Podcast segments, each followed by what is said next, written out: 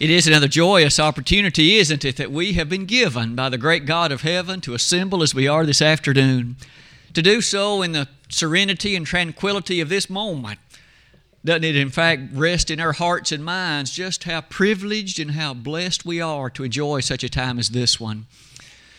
I'm sure, as we're each well aware, though, there is a congregation not very far away from us down toward Nashville that has suffered a tragedy today a tragedy that certainly is unspeakably horrible, a tragedy that has not only resulted in shaking up of, of a community, a community of, involving a congregation, but certainly one that you and I would do well to keep in our prayers and our thoughts.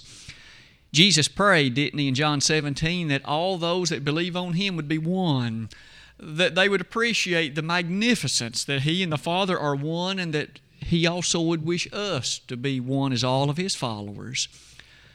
Tonight, as we get ready for this part of our lesson, let's have at least a brief word of prayer, if we might. Heavenly Father, we are thankful for the goodness that Thou hast bestowed upon us, thankful for the sending of Jesus, thankful, Father, for all the wonderful blessings that we enjoy through Him. We are aware that every spiritual blessing comes through our Lord and Savior Jesus Christ. And tonight, Father, we wish to pray for thy faithful congregations all over this world. Please be with them, and may they be strong and fortified in the truth. And we pray, Father, for the tragedy that has occurred today, that that would be with that circumstance, be with those who are involved in it.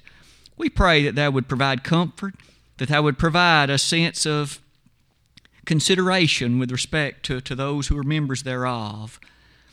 We ask now, Father, that would continue to be with us here at the Pippin congregation this evening. It's our earnest plea that our worship will glorify and please Thee. It is in the great name of Jesus, Thy Son and our Savior, we pray. Amen. Angels.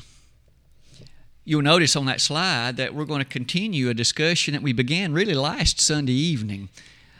On that occasion, we began a two part series on the subject, the topic of angels. And as we did that, we discussed some questions that this opening slide basically rehearses or at least reviews. As you give thought to what those questions were, those issues involved in it, we noticed that the angels are real. In other words, the Bible makes reference to them, and it's not merely figments of individuals' imagination. The Bible, both Old and New Testament, makes reference to them. Not only that, you'll note the following. We learn some basic information about them. As you think about some of that information, you'll recall that it was very specific in many ways. But the last part of that lesson had to do with the text of Hebrews 1:14. What do angels do? That text, as was just read a moment ago, Brother Dennis brought before us again that, that rather famous passage Are they not all ministering spirits? Sent forth to minister, to do service, if you please, unto those who shall be heirs of salvation. In other words, we can rest assured this much angels, in some way, provide service to those who are the heirs of salvation. And as we closed that lesson last time, we basically look forward, I guess, to thinking about some various ways in the Bible that we could see what those activities are.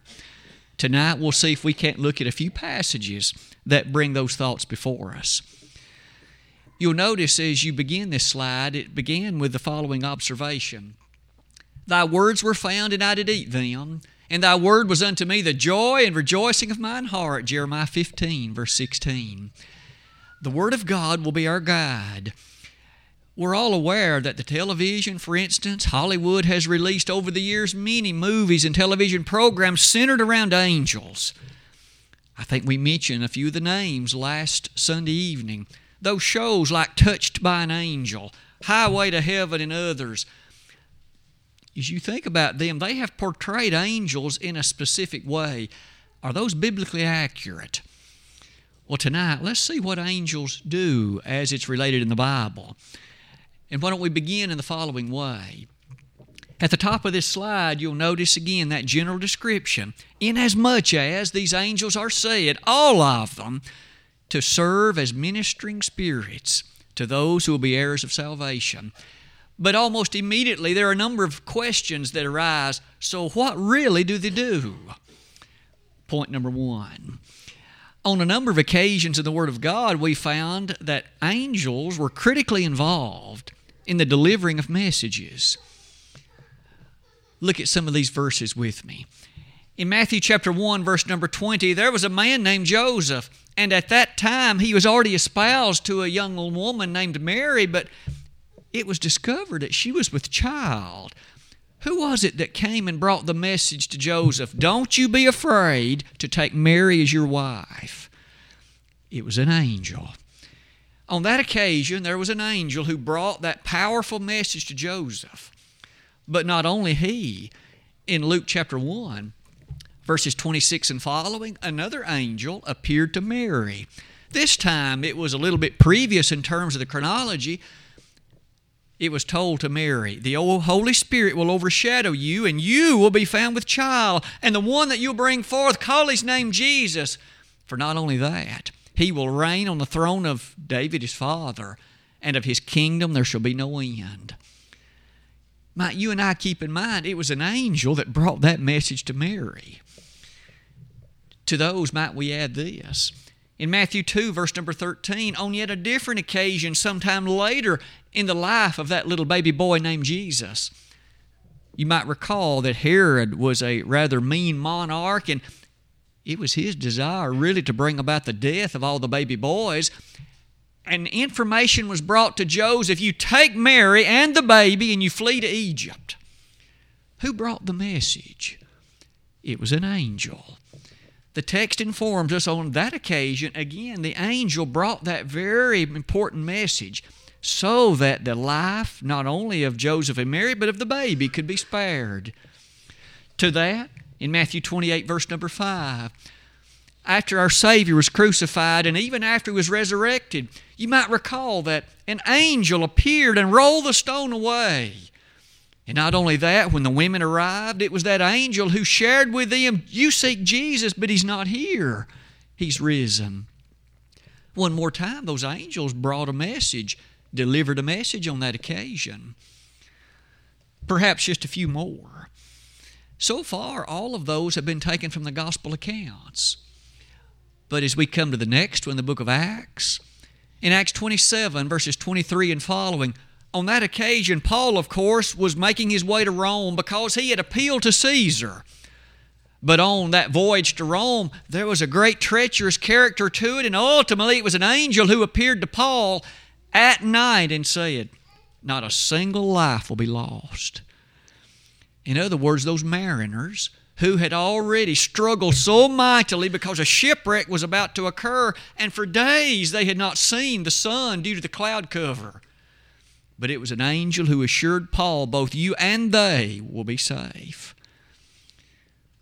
What about this one in Daniel 8, verses 16 and following? This one taken from the Old Testament. Daniel, of course, was blessed to be the recipient of a number of amazing visions, often that detail the character through hundreds of years of what the kingdoms on this earth were going to look like. But ultimately, of course, the great kingdom of God was going to be established but might we remember in Daniel 8 who delivered the interpretation of those things to Daniel? The text says it was an angel.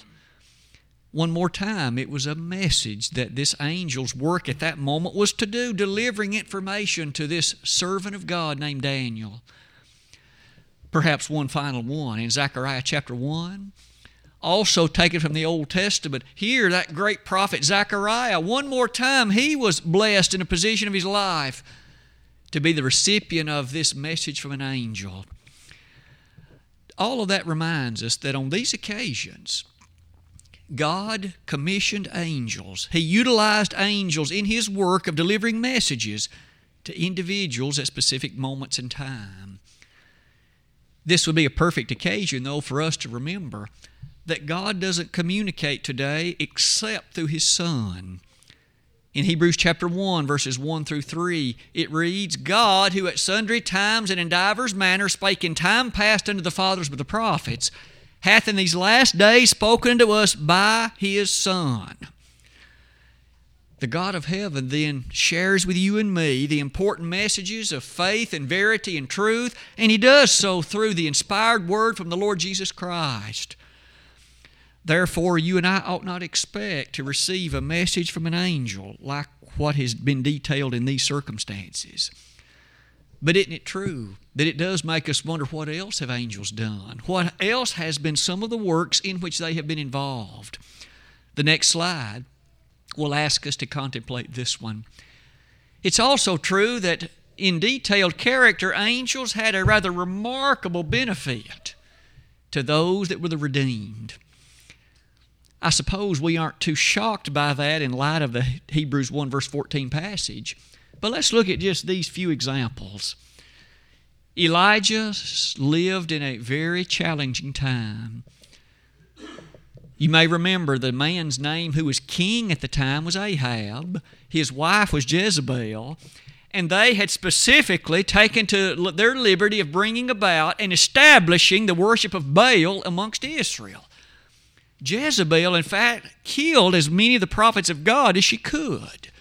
She wanted to establish, in fact, make it the national religion to worship Baal.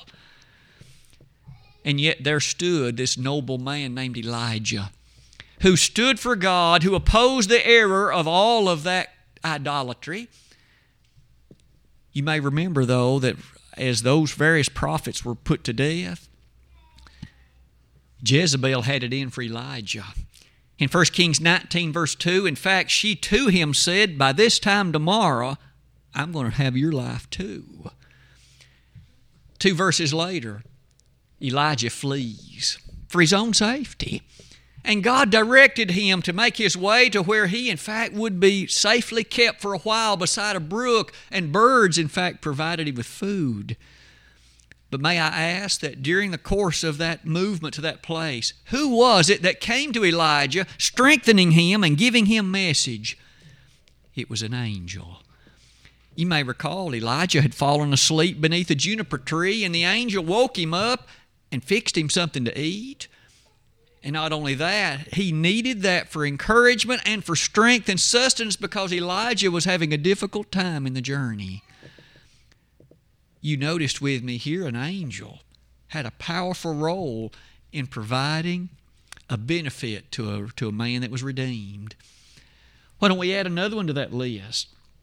In Daniel 6, verse number 22, a particular edict, of course, had been asserted in which no one could worship any being except the king. Daniel, of course, was faithful to pray three times every day, and even those who were his enemies, and they, in fact, sneaked the king into signing that edict. Wasn't it true that in the aftermath of it, the king had to be true to his edict, and so Daniel was thrown into a den of lions? Daniel in the lion's den, a record you and I know so very well, but may I ask in verse 22 who was it that offered encouragement and helpfulness to Daniel. The text says it was an angel. Here was a servant of God cast into a den of lions, and yet God didn't forsake him. It was an angel who provided a means of helpfulness. The third list, the third example on that one takes us to Isaiah 37, verse 36. Here again, the scene was a very challenging one. The people of God were such that an enemy nation was standing literally on their doorstep. The Assyrian army was mighty, it was powerful, and Hezekiah, the king of Judah, was such that he was a bit fearful as to what was going to happen, but yet he was admonished to be true and faithful to God. And God sent his angel and destroyed 185,000 Assyrians in one night. An angel did that. 185,000 of the enemy, preserving Hezekiah, preserving Israel, preserving his people. The Assyrians, of course, were not able to complete that battle, but they retreated, as you would well expect. The last one on that example. In Acts chapter 12, we now come to the New Testament. A great servant of God named Peter He, of course, was such that Herod had taken a great liking to putting Peter to death because he had already put James to death, and he saw how the Jews loved this. And so he imprisoned Peter with the intent to do the same. And yet, Peter was released from prison by an angel. An angel did this. In fact, that was the very occasion when Peter showed up, you may remember, at the, at, at the house, and Rhoda initially wouldn't let him in, but she went and, and told that I've seen Peter's spirit. But notice with me what an angel accomplished on that occasion. As you and I close that second point, isn't it remarkable to think of the ways in which God, at least on those instances, has used angels to provide benefit to those that were His faithful servants? Why don't we come to number three? The execution of God's judgment. Isn't it also true that, at least on several instances, angels have had a part to play in the execution of the great judgment of God? I selected a few of these. Why don't we start with the First Chronicles 21 passage? In First Chronicles 21, David had made an error. It was such that he, in fact, had numbered Israel when that was not the thing to have been done. He placed his confidence and he placed his trust in troops rather than in God. Even his commander, Joab, said, Don't do this, David. But David did it anyway. And in the aftermath of that, David said, I have sinned greatly. But God appeared to him and said, David, you're going to have to be punished for this. And that punishment is going to involve something, and you get to pick what it's going to be. And so God gave him a choice. And David selected three days of pestilence. And an angel was sent by God, and this angel began to kill and to slaughter. But it was an angel that was doing it. Did you notice with me here? God's judgment on that occasion, at that time, was meted out by the agency of an angel. How about another one? In Second Chronicles 32 21. Here again, Assyria is under description. And one more time, we find that God, in that same circumstance we noted earlier, it was an angel that was utilized by the Heavenly Father in the destroying of those hundreds of thousands of Assyrians, protecting His people, preserving them through so that the bloodline could be maintained. I suppose the last one takes us to Matthew 13 in the heart of the New Testament. That parable chapter wherein we find Jesus giving us a beautiful description, rather challenging, admittedly, but a beautiful description. You and I often call it that parable of the tares of the field. You remember with me how it went. An enemy went out and sowed tares amongst the wheat. And when it was discovered, the question was raised do we go out and root up the tares? And the owner said, No, let them remain. And then when we gather them all, we'll separate the tares in one group and burn it, and we'll let the wheat be gathered into the barn. As Jesus gave the interpretation of that parable, he left us not to doubt. He said, The reapers are the angels. The reapers are the angels.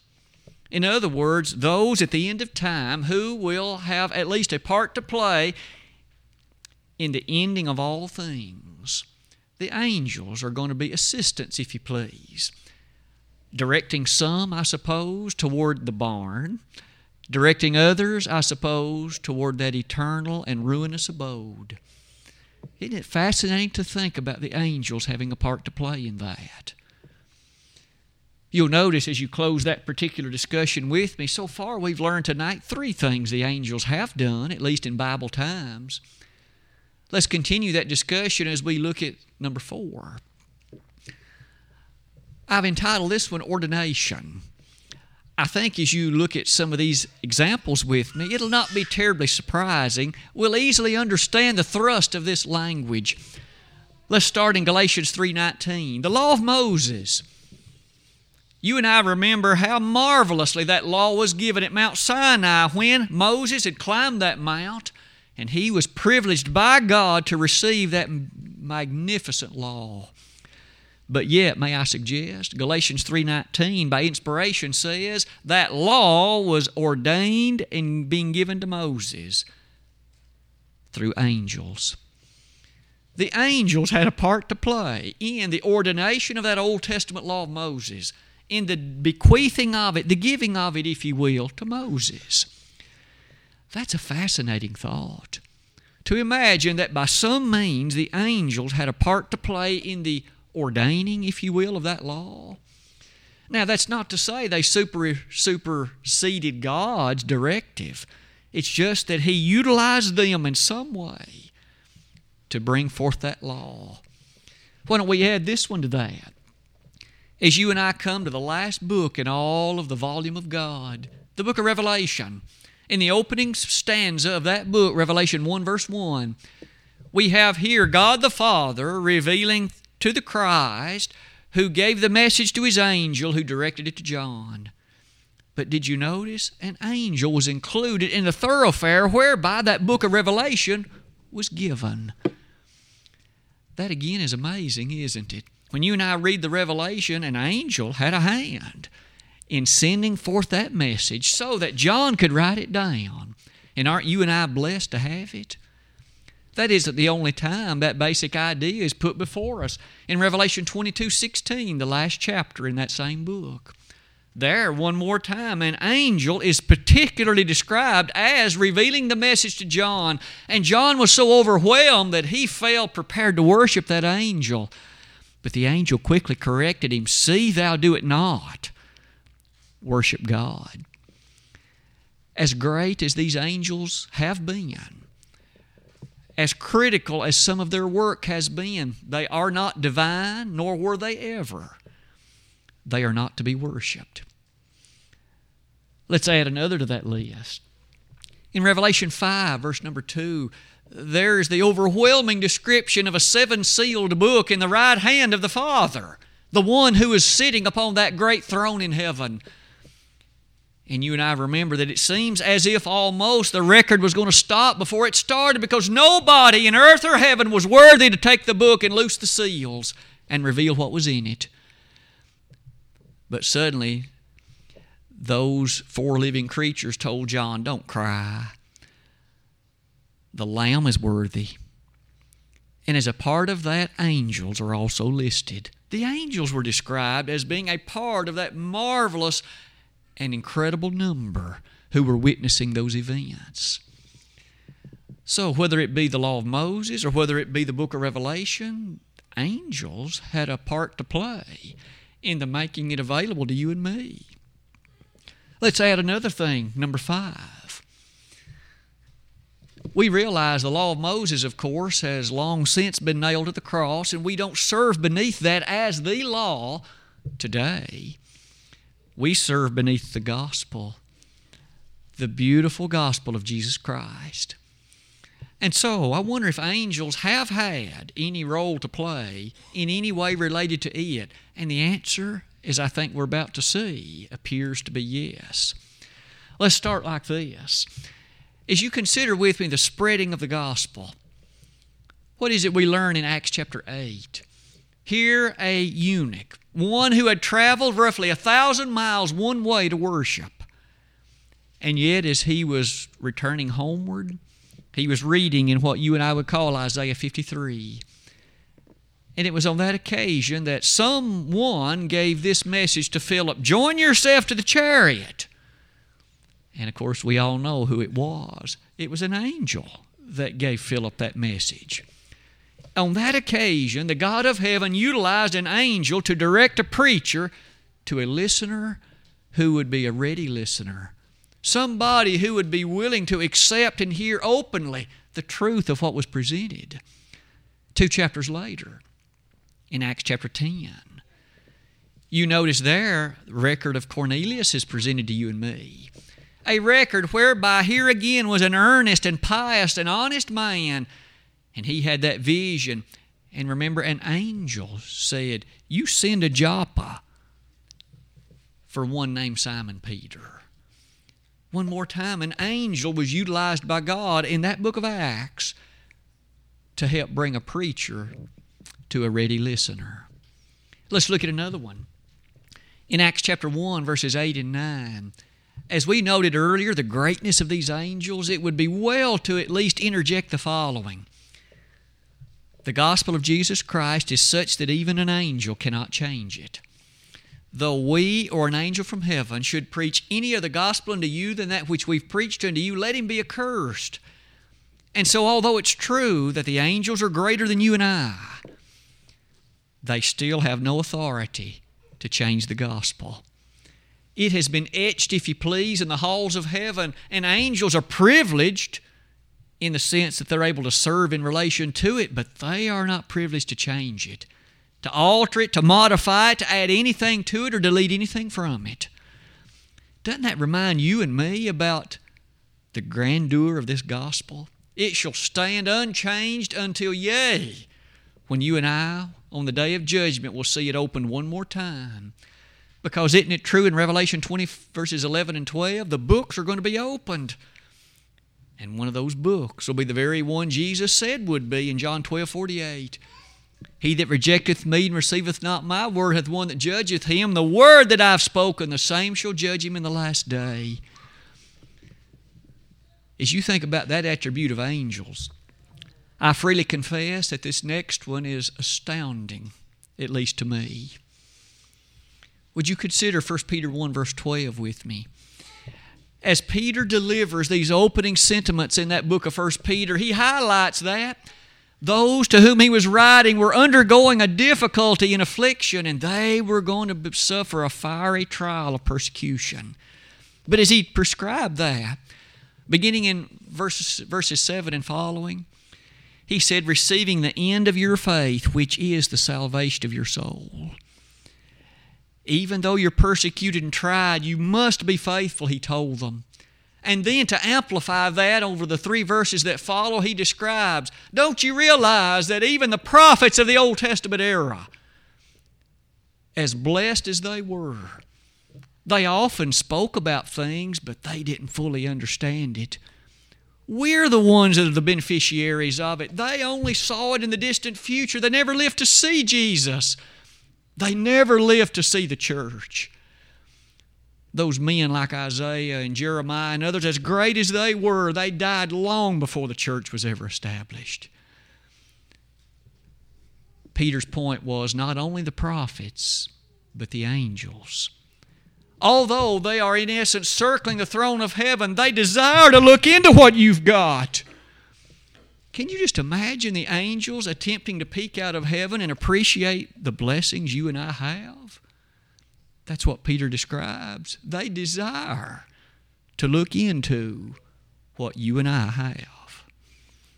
You're more blessed than an angel if you're a faithful Christian. You're more blessed than even an angel if you're a faithful Christian.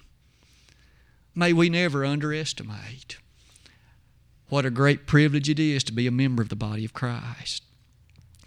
With that one, let's look at the last one. On that slide in Luke 15, verse number 10, you recall with me there, Jesus made this amazing description wherein in that chapter there was a lost coin. There was also given a lost sheep and of course also a lost boy. But in light of the first two, Jesus made an interesting statement. He said, There is more joy in heaven with the angels over one sinner that repents than over 90 and 9 that need no repentance. The angels rejoice when a child of God who is lost comes home. The angels in heaven celebrate and they rejoice when someone walks down this aisle who needs to and becomes right with God.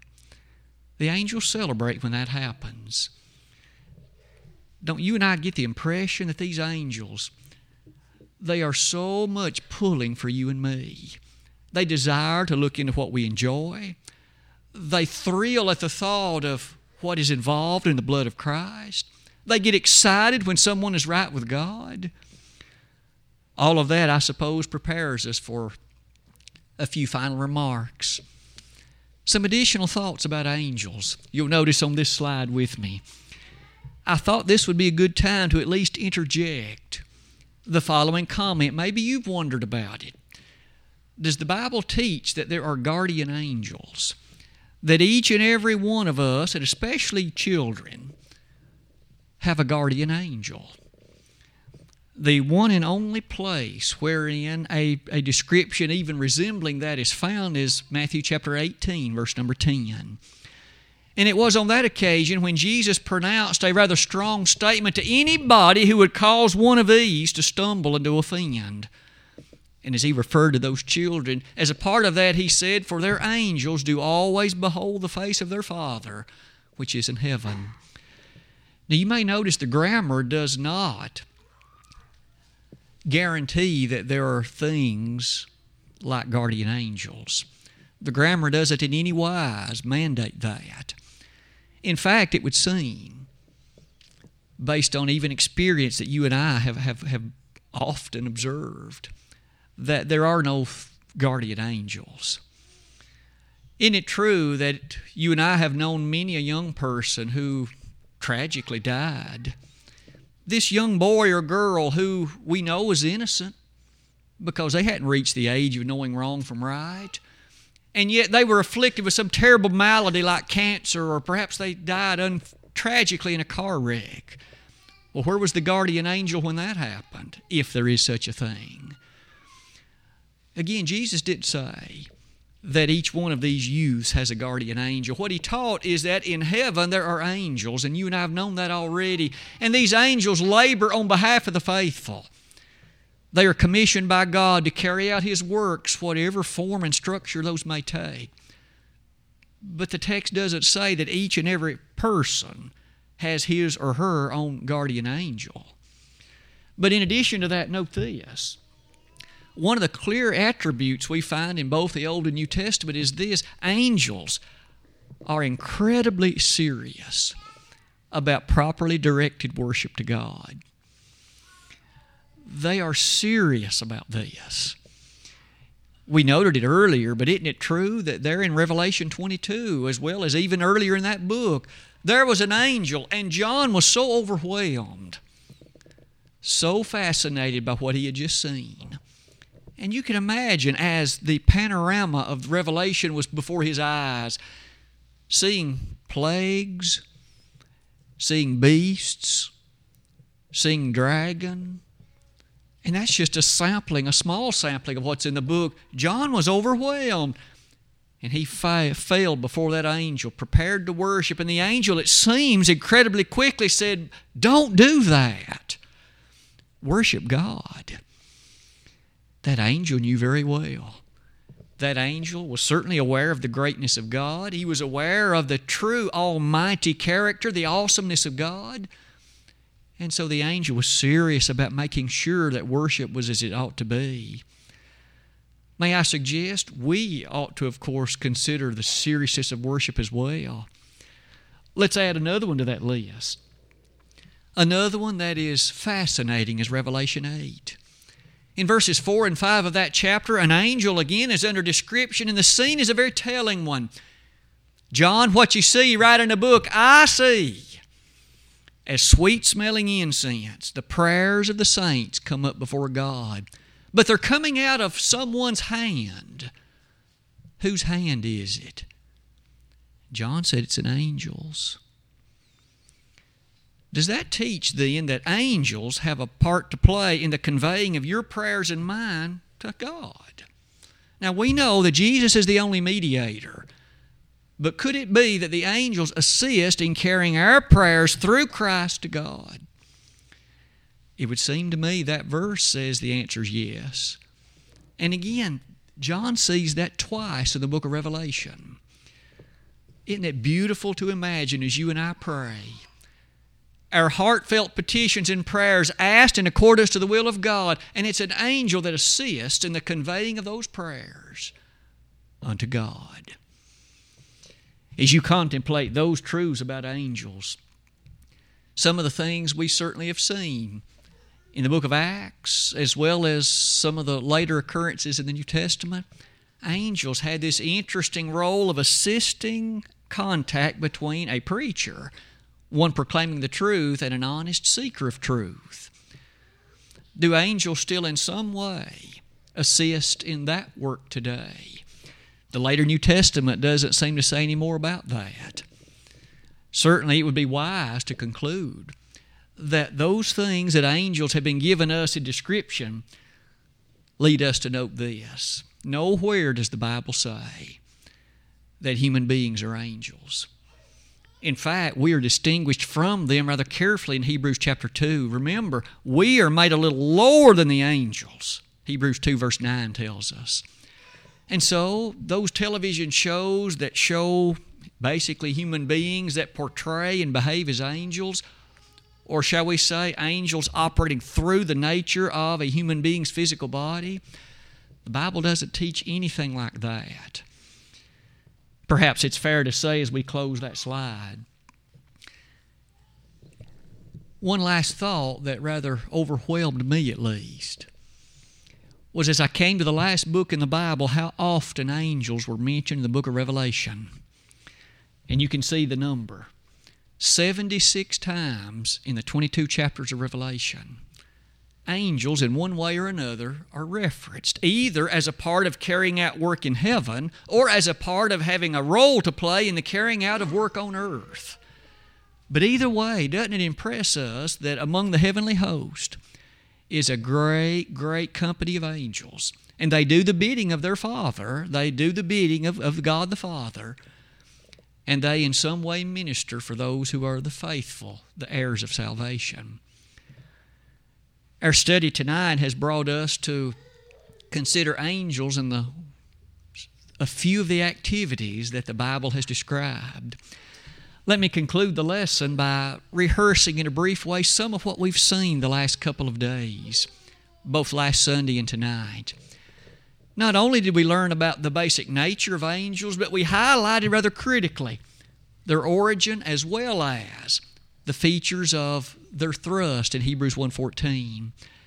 And then tonight we've added an extensive list of occurrences from the word of God wherein it was said that an angel carried out some work as you can see, everything from those occasions of delivering messages, those occurrences of ordination, those matters about the judgment of God, even, all the way to our most recent one, wherein we noticed what they did in light of some of the initial work of the gospel. I hope that in some ways this has been a faith building study for each of us to understand just how great it is, again, to think that an angel looks into what you and I already enjoy if we're a faithful Christian. As we close this lesson tonight, it might be that there's someone in this audience who maybe had failed to understand what all heaven is doing in an ongoing way to assist in making salvation a reality. Jesus died on the cross. And as the angels looked onto that event, looked into that event, remember, angels haven't been given by God the opportunity to be a member of the church like you and I have. Angels aren't baptized like you and I can be. Angels, in fact, cannot be covered in the blood of Christ. Hebrews 2, verses 16 to 18 tells us. But you and I can. So much so that you and I know when those angels who chose to sin, there was no plan of salvation extended to them. They're lost. But yet, when you and I sin, God has extended a plan of salvation to us. It, of course, involved His Son. And tonight, if we could be of assistance to anybody, perhaps one here or more who has never become a Christian, why not let tonight be the night? If you've reached the age of knowing right from wrong, and you have so far walked in the pathway of evil and iniquity, you've never come to Christ, why not make that decision tonight? It would be a joyous night. As we learned earlier, angels would be excited to celebrate. If we could help you in that way, it requires that you believe in Jesus with all of your heart